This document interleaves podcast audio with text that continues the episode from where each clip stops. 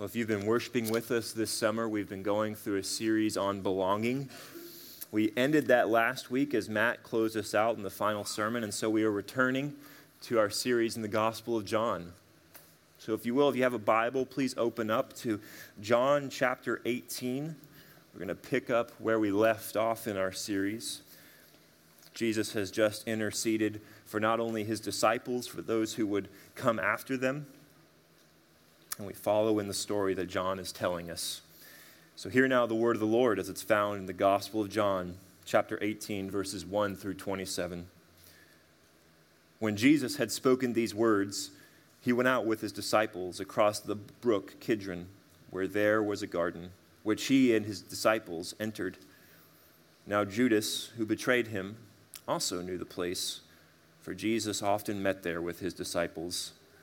So, Judas, having procured a band of soldiers and some officers from the chief priests and the Pharisees, went there with lanterns and torches and weapons. Then Jesus, knowing all that would happen to him, came forward and said to them, Whom do you seek? And they answered him, Jesus of Nazareth. Jesus said to them, I am he. Judas, who betrayed him, was standing with them. When Jesus said to them, I am he, they drew back and fell to the ground. So he asked them again, Whom do you seek? And they said, Jesus of Nazareth. Jesus answered, I told you that I am he. So if you seek me, let these men go. This was to fulfill the word that he had spoken of those whom you have gave me, I have not lost one. Then Simon Peter, having a sword, drew it and struck the high priest's servant and cut off his right ear. The servant's name was Malchus. So Jesus said to Peter, Put your sword into its sheath. Shall I not drink the cup that the Father has given me? So the band of soldiers and their captain and the officers of the Jews arrested Jesus and bound him. First, they led him to Annas, for he was the father in law of Caiaphas, who was high priest that year. It was Caiaphas who had advised the Jews that it would be expedient that one man should die for the people. Simon Peter followed Jesus, and so did another disciple. Since that disciple was known to the high priest, he entered with Jesus into the courtyard of the high priest. But Peter stood outside the door. So the other disciple, who was known to the high priest, went out and spoke to the servant girl who kept watch at the door and brought Peter in. And the servant girl at the door said to Peter, You also are not one of this man's disciples, are you? He said, I am not. Now the servants and officers had made a charcoal fire because it was cold, and they were standing and warming themselves. Peter also was with them, standing and warming himself. The high priest then questioned Jesus about his disciples and his teaching. Jesus answered him, I have spoken openly to the world. I have always taught in synagogues and in the temple where all Jews come together. I have said nothing in secret. Why do you ask me? Ask those who have heard me that I said to them. They know what I said. When he had said these things, one of the officers standing by struck Jesus with his hand, saying, Is that how you answer the high priest? Jesus answered him, If what I said is wrong, bear witness about the wrong. But what if, if what I said is right, why do you strike me?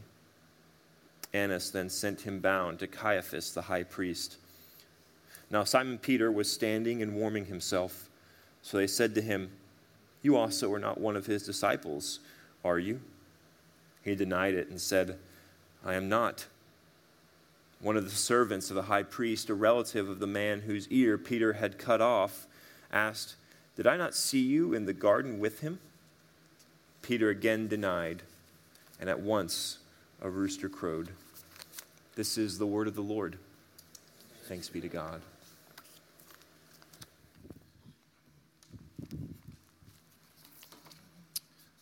Well, uh, in the world of business and athletic competitions, one thing we can say for sure is this winning is winning and losing is losing. You either come in first or you come in second, and that's just the way it is typically in our world. But my question for you today would be this Is it?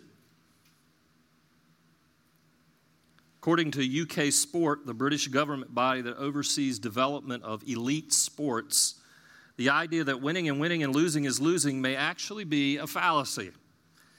UK Sports did a study about elite athletes to find out what makes greatness, uh, especially among excellent and elite athletes, and especially when they encounter significant setbacks. An example of this would be Annie Vernon, a rower for the 2008 British rowing team. Uh, she was one of four on a team uh, and was the youngest at 25 to be a part of a team in 2008 that was actually one of the favored to win a gold medal. Her team indeed made it to the final, but in an extremely close race, actually lost uh, to the Chinese and only got a silver. Vernon reported that she was devastated by the loss, so much so that it was the defining feature of her career. And that's interesting she would say it that way because two years later in 2010, this event so motivated her that she went on to actually win the world championships in a rowing competition.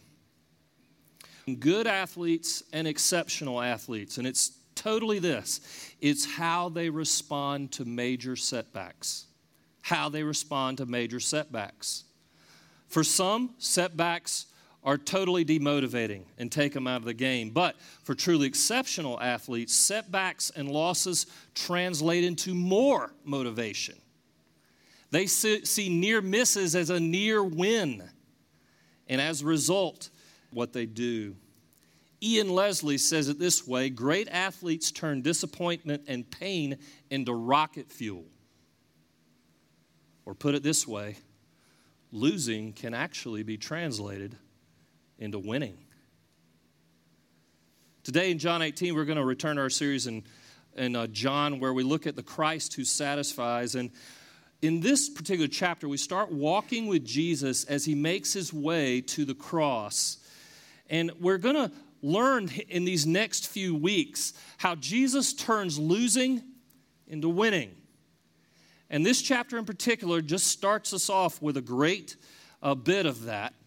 Up to this point in the book of John, uh, most people in Jesus' time thought Jesus was a winning king on a winning team. Think of Palm Sunday when he arrives in Jerusalem. Uh, just a week before this, this event, when he shows up, crowds are all over the place singing Hosanna as he arrives into town. And Hosanna being the call of the Old Testament, save us. In other words, save us, Jesus.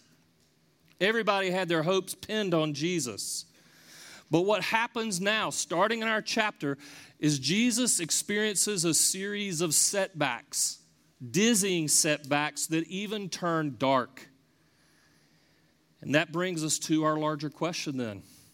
In light of winning and losing, what are these historic sequence of events and setbacks that Jesus went through on his way to the cross? And was the real life drama we're going to see today winning or was it losing according to the world? Of course, we'll always get to the question what's this got to do with us today?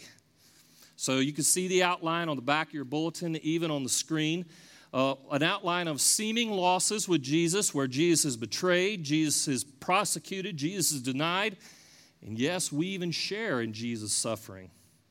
So, of all the series of setbacks, let's dive in and look at the very first one where Jesus is betrayed, starting in verse 1 of our text. Look at what that says. When Jesus had spoken these words, he went out with his garden, which he and his disciples entered. Now, Judas, who betrayed him also knew the place, for Jesus often met there with his disciples.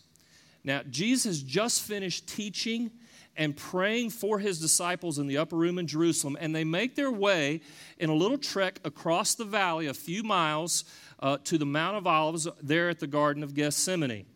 And uh, he, he tells them along the way, or really in the, in the upper room, that he's leaving. He's actually going away, and this kind of blows their minds. And he proceeds to teach them on how to follow him, even in his absence, talking about the Holy Spirit and abiding and all these magnificent truths in 13 through 17. And yet, on the way to the Kidron Valley, uh, he, he, he ends up in a garden. Now, I want to stop right here and make an important point about this amazing set of verses. And it would be this a common perception about the Gospels is that when we look at them, they are meant to be inspiring stories to lead us to change our behavior, that they provide a good example, sort of like uh, the, the Greek myths that came back in uh, Greek times. But we have to say, looking at this text, this is not a myth, this is not an allegory, or merely an inspiring and as history. And you know why I know that? Because myths don't, aren't chock full of details of places and locations like the Kidron Valley or, or a garden, or the Garden of Gethsemane in particular. They're not chock full of, of names like Malchus or Peter or even Judas of Iscariot. I say this to remind us that what we're dealing with here is history. It actually happened in time and space. And it's way more than just inspirational stuff it affects how history itself works. So we have to ask then, what happened in the garden with Jesus? Well, John tells us one of Jesus' disciples, Judas Iscariot, shows up with a band of soldiers uh, in tow who want to arrest Jesus. These soldiers were from a temple guard, and they were kind of the police department of the, of the temple at that time and they were likely a, there was likely a platoon of them, maybe around a hundred more, if you will. But needless to say, the whole point of it is that it is a serious show of force. Uh, just like you'd see when the police come in great numbers to control a riot or, or do some extreme confrontation with someone breaking the law. There are three responses to this, that of Jesus himself. Look in verse 4 of this text with me, how Jesus responds when they all show up. Jesus, knowing all that would happen to him, came forward and said to them, Whom do you seek? And they answered him, Jesus of Nazareth. And Jesus said to them, I am he. Now, what's striking about this response for this is instead of running, which the soldiers are used to dealing with when they met with people in that time or were after people on the hunt like they were for Jesus. Jesus doesn't run, he steps forward. He leans in to the moment. He shows authority. And not only that, he takes charge of the situation. This is the courageous response. Now, the second response in our text is that of Peter in verses 10 through 11. And we read earlier that he takes a sword and, in a Vincent van Gogh moment, takes a swipe at someone and cuts off their ear, if you will. Now, Jesus rebukes Peter for this and tells him to put the sword away because those who live by the sword die by the sword. But another gospel goes on to say that Jesus actually heals the guy's heel, ear, and the guy's name is Malchus in this case. Again, Jesus takes charge of the situation and says, Don't Peter responded with this violent power response. Now, the third and darkest response to this whole moment evolving is that of Judas. Jesus, Judas rather, betrays Jesus. And you got to know the Greek here tends to actually say that uh, Judas was betraying Jesus at that very moment. He does not betray Jesus as a distant political rival. He does not betray Jesus as a social media troll throwing Jesus under the bus. He betrays Jesus as a friend, one of his 12 original disciples, staying with him day in, day out, eating meals, talking with him, sleeping around a campfire together. They were together at the feeding of the 5,000, they were together at the healing of blind people. Judas was right there when Jesus resurrected people from the dead, like Lazarus. And yet, his response in this text, although not in this text, but in the other Gospels, was to come into the garden giving Jesus that infamous Judas kiss. We have to ask why would Judas do that? why would anybody do this to a friend and a Lord whom he'd followed for so long? Well, John 12 and other texts throughout the Gospels give us clues into what was going on with Judas. You see, Judas loved money and power. He loved money and power. And in his effort to get money and power, he was even willing to throw Jesus on the bus because Jesus wasn't giving him what he wanted. Jesus wasn't giving him what he wanted. And as a result, he was willing to go where he could get what he wanted money and power from, in this case, the Jewish authorities as he worked out his betrayal plan. This is the cowardly and the manipulative response in our text. What happens here that I find just uh, fascinating is how Jesus stands out. He actually steps forward with courage. And when they ask, We're looking for Jesus of Nazareth, he says, I am he. There is so much authority behind a statement that in verse 6, did you notice? It's like the, the soldiers were walking forward to find him, and then they step back and all fall on each other when Jesus steps forward and says, I am he. And you got to think, what's that about? What's the big deal with that? Well, here's what you got to understand Jesus here is stepping forward as a king, a courageous king, taking charge of the situation. He is the sovereign Lord of all. And as a result, he basically puts himself between the soldiers and his disciples. In fact, he goes on to say, Hey, th- these guys over here, don't worry about them. You're looking for me. Just take me. It's like he's going out of his way to protect his disciples and to uh, really give himself up. What you have to understand about this is with Jesus stepping forward and stepping in, you got to understand Jesus is not a victim. He is not a victim in this. He's very intentional about engaging this whole sequence of events. In fact, verse 4 in our text says he knew this was coming. He knew the plan as a son of God and knew this was coming. Now, Jesus is stepping into suffering, and that brings up a larger question for some of us here. What do we do with suffering in our world?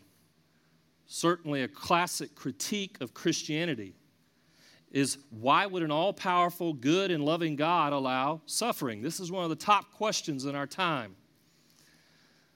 And of course, if God allows all the suffering, he either can't be real, or if he's even real, he's not engaged because, gosh, how could a God who cares being, uh, not be engaged. But the gospel here is this this text is like teeming in how God is in control of the moment, even in the hardship and suffering. Not only that, he leans in, he engages everyone personally here in Christ. Not only does he lean in and is he in control, but he enters into suffering himself. This is what's missed about the critique of Christianity in our time around suffering is what God in history actually steps into the pain. Actually goes into the pain. Christ is so big. He's so magnificent in this moment, guys, that he has a vision for redemption. Redemption of what's going to be terrible loss. Let me put it this way Jesus knows how to take a loss and turn it into a win. What's that got to do with us? You and I experience losses in relationships. And many of us here, if you've been lived any kind of life, you've experienced betrayal. if Jesus is betrayed, you can bet especially if you're a follower of Jesus, that at some point you too may experience betrayal. Some forms of betrayal come at work with political maneuvering because you're taking the high road, the ethical route. Some come at school when uh, you uh, have a friend and you uh, give a confidence to them, and then they go and share that confidence with others and throw you under the bus so they look good and you don't look as good. In our day, we even have betrayals coming out on social media where sometimes you can be critiqued for something that is completely undeserved. Worse forms of betrayal that have come in some people's lives, probably in this room, include affairs, sexual abuse, other forms of abuse that show up in our families. A more recent form of betrayal that has become very public in our time is when well known Christians decide via Twitter and other means to tell the world that they're no longer Christians. You think of Rob Bell, Joshua Harris, Marty Sampson. I'm calling them out because it's very public. They recently have said they're no longer discouraging. That's why we need to pray for them, not against them. But especially pray for them when the setup goes like this, and this is happening more in our time. I've come to a better place of understanding of God, meaning we don't. If you're a follower of Christ and experience betrayal in any way, the gospel is this Jesus is standing between you and the betrayer. He's in charge of the situation in ways you may not understand or see. He's stepping between you and the betrayer to protect you because Jesus is our refuge and strength. He's our very present help in trouble. But I do have to ask another question. What about when we betray? We at SCPC uh, believe that we both are sinned against and we sinned against others. They're both true. And if you think you aren't capable of betraying other people, you're a very dangerous person. If you have, Christ can forgive you. He's still in charge. In our text, he is on a more directed mission than you and I could ever imagine. He's going to the cross. He's going to the cross to die for the darkest of sins. Look at verse 11 in our text. It says this Jesus says to Peter, after he pulls out that, that sword, Put your sword in its sheath. Shall I not drink the cup that the Father has given me? The cup he's talking about here is the cup of wrath, of suffering that God would give to him on the cross as he dies for our sins. If we humble ourselves before Jesus and we come before him and admit, admit our darkness, even of betrayal, and tell him and call on his name for salvation, which, by the way, Judas never did, we can have forgiveness because Jesus is sovereign. He's not just sovereign over the moment, He's sovereign over your sin. The worst things you've done in relationships with people, Jesus is even bigger than that with the cross. He can cover you. There was a story this week about a flight delay in Manchester, England, apparently there was a backlog of flights, and it was so bad for EasyJet Airlines that uh, one of the flights didn't have a, a, a, pilot to fly the plane.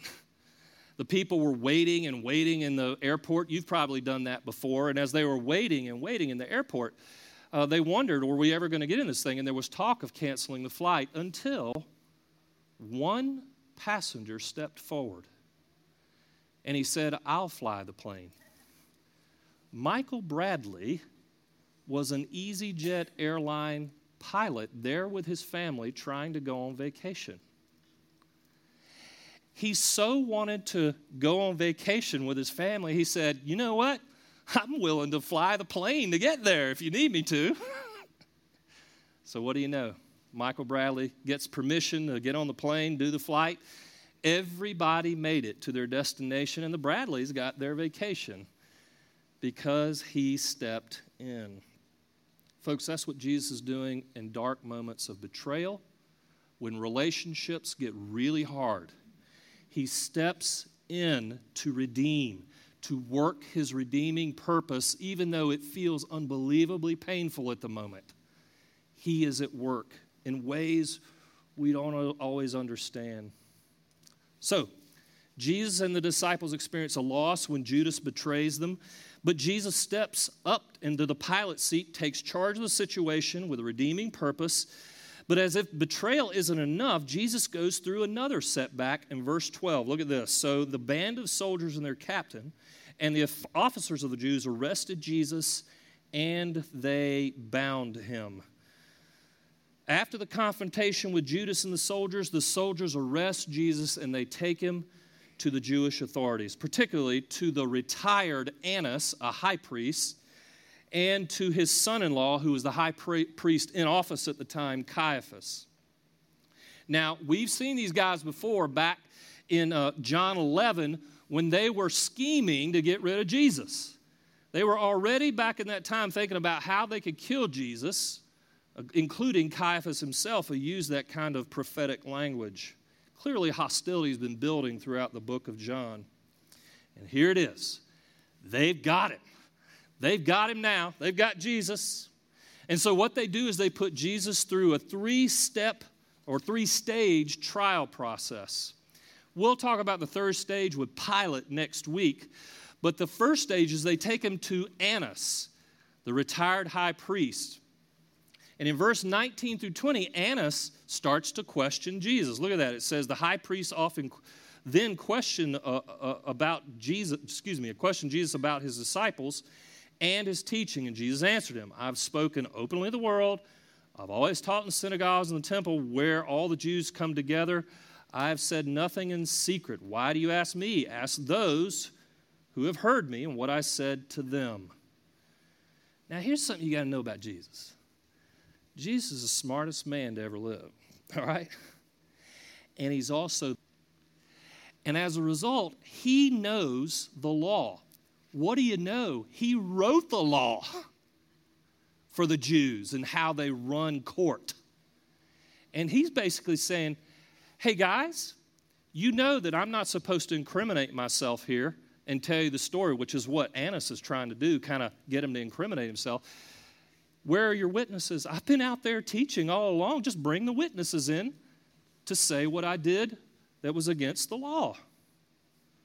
This is an amazing case of how Jesus is on the situation fully. In fact, Jesus is so on it that it makes Annas look bad. And so, what happens next? You see in our verses. Somebody takes a wind up and, and just hits Jesus. As a result, one of the officers does that. And they do that to crush Jesus, to set him down. The amazing thing about this is that despite the fact this trial is off to already a very corrupt start, Jesus is the judge.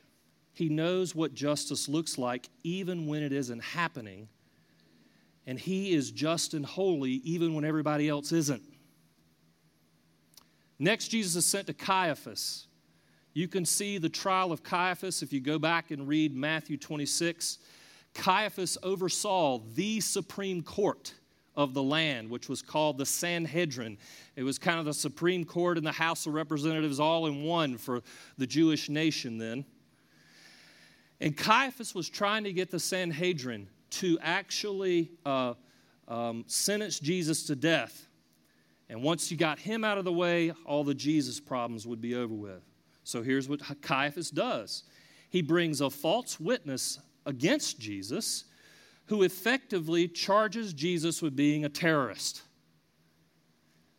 The false witness misquotes Jesus in John 2 by saying, Jesus said, I will tear this temple down and you, and you will build it in three days. That's not what Jesus said.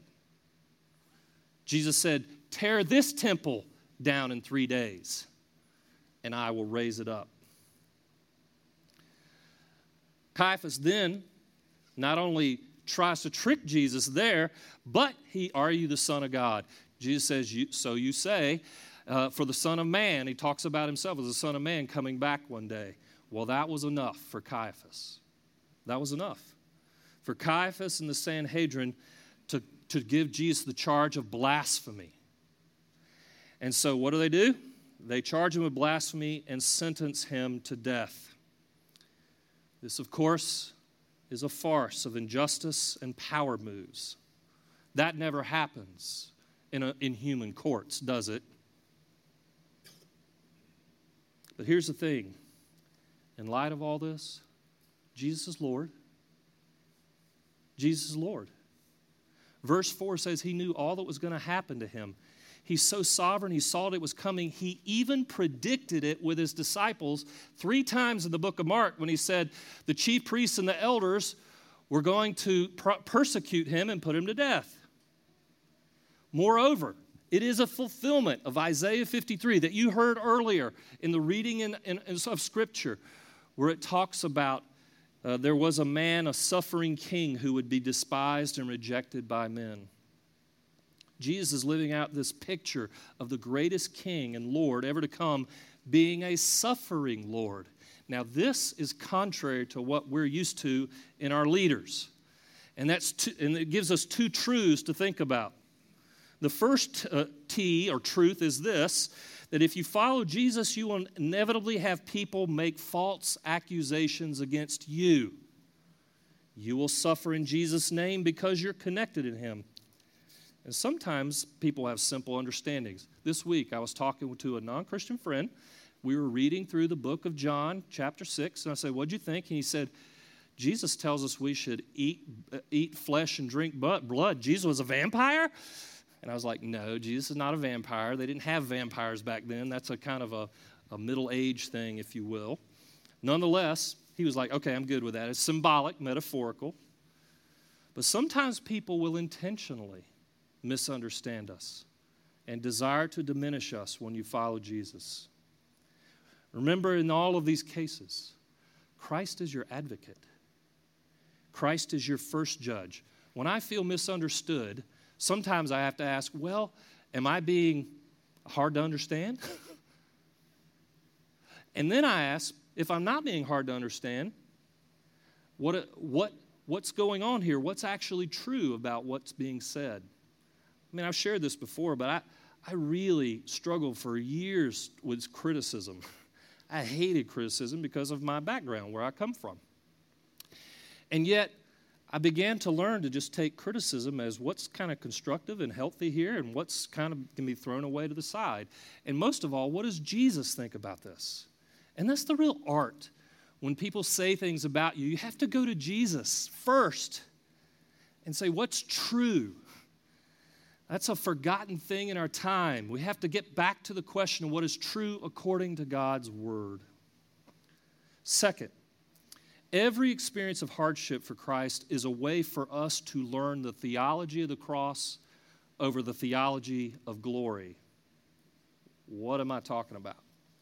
Well, the theology of glory is that God wants us to have prosperity and power in the way of the world. Take the prosperity gospel, which says God rewards more faith with more health and more wealth.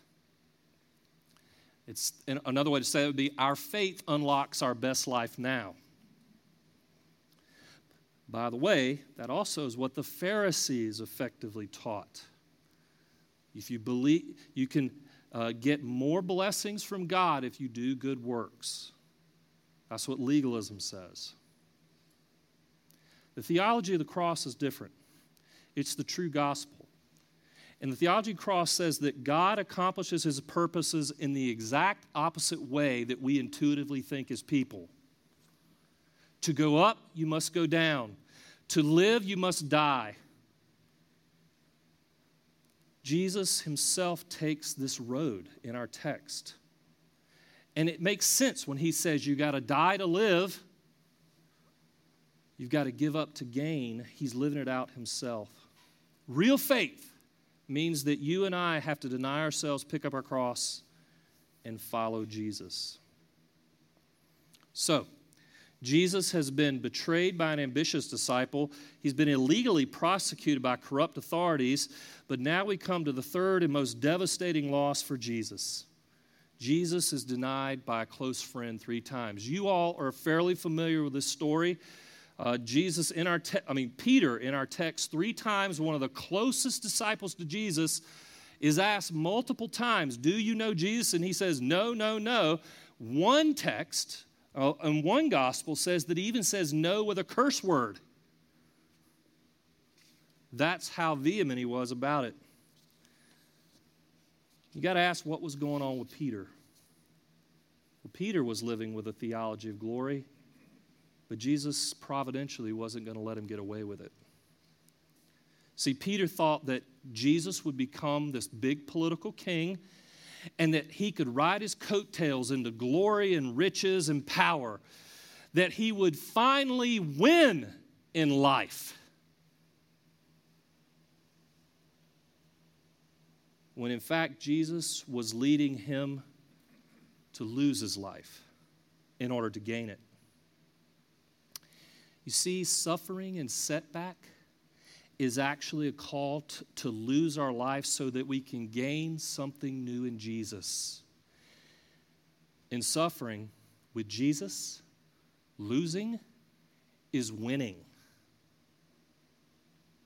What's that got to do with us?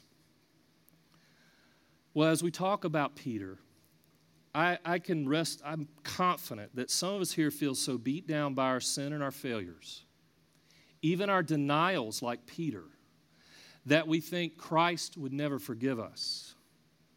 But here's what I would tell you even though your love is fickle for Jesus, his love for you doesn't change.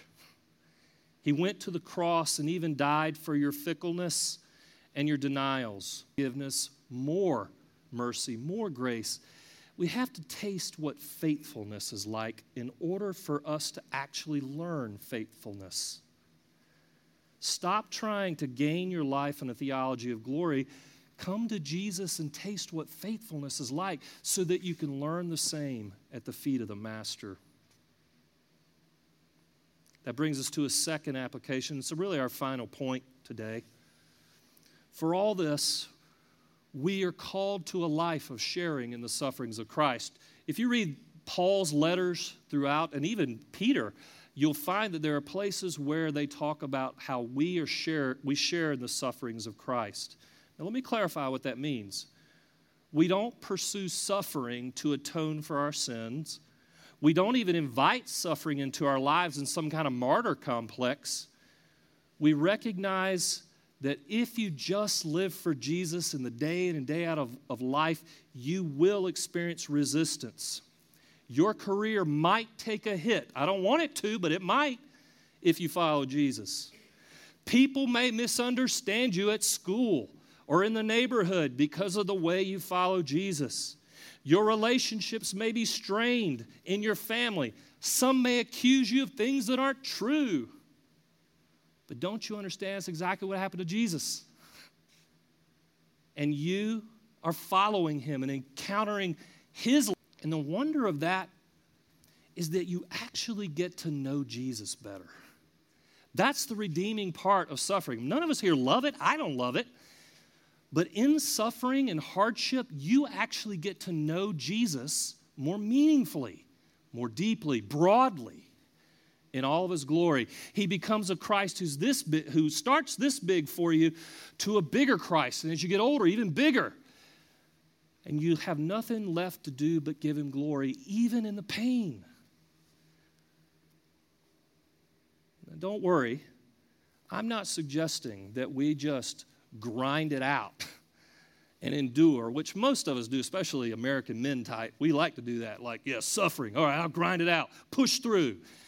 There's more to it in Jesus than that. You do need to endure and persevere. Yes, indeed.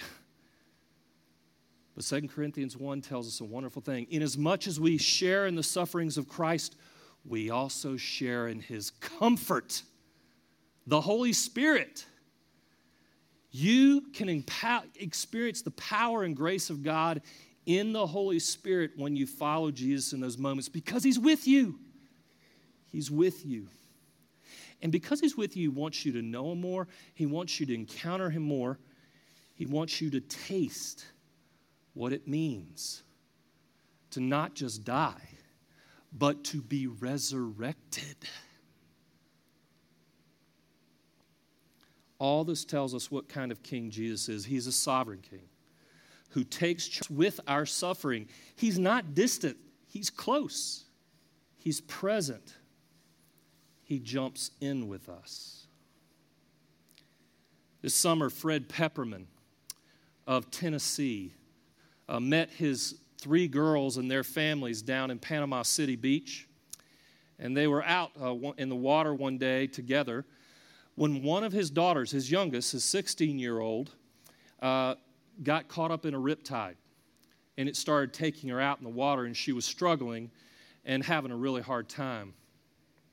Uh, her two sisters jumped out, jumped in the water and tried to go after her. And guess what? They were taken out by the riptide too. Fred Pepperman, as well as another family member, saw all this happening. So he got on his board, whatever kind of board he had, swam out to the, his daughters. And when he got out to them, he gave them the board and said, I got you. Make your way back on your own. They all got on the board and made their way back. Everybody came back in, but when they all got back in, Fred Pepperman wasn't there. He didn't make it. He got caught up in the riptide too. He gave his life. He was willing to suffer knowing the dangers involved so that his daughters could have life and a future with their families. Following Jesus is like jumping, but you got to understand something. When you die, you actually live. When you lose, you win. Let's pray. Lord, we are grateful that you were the one who led the way for us, and that your losing of your life for us and for our sin was the way in which we could have eternal life. Now we pray, Lord, that as we enter this time of the supper, we would taste and think on your suffering moments for us, for how you gave up all for us. In Christ's name, amen.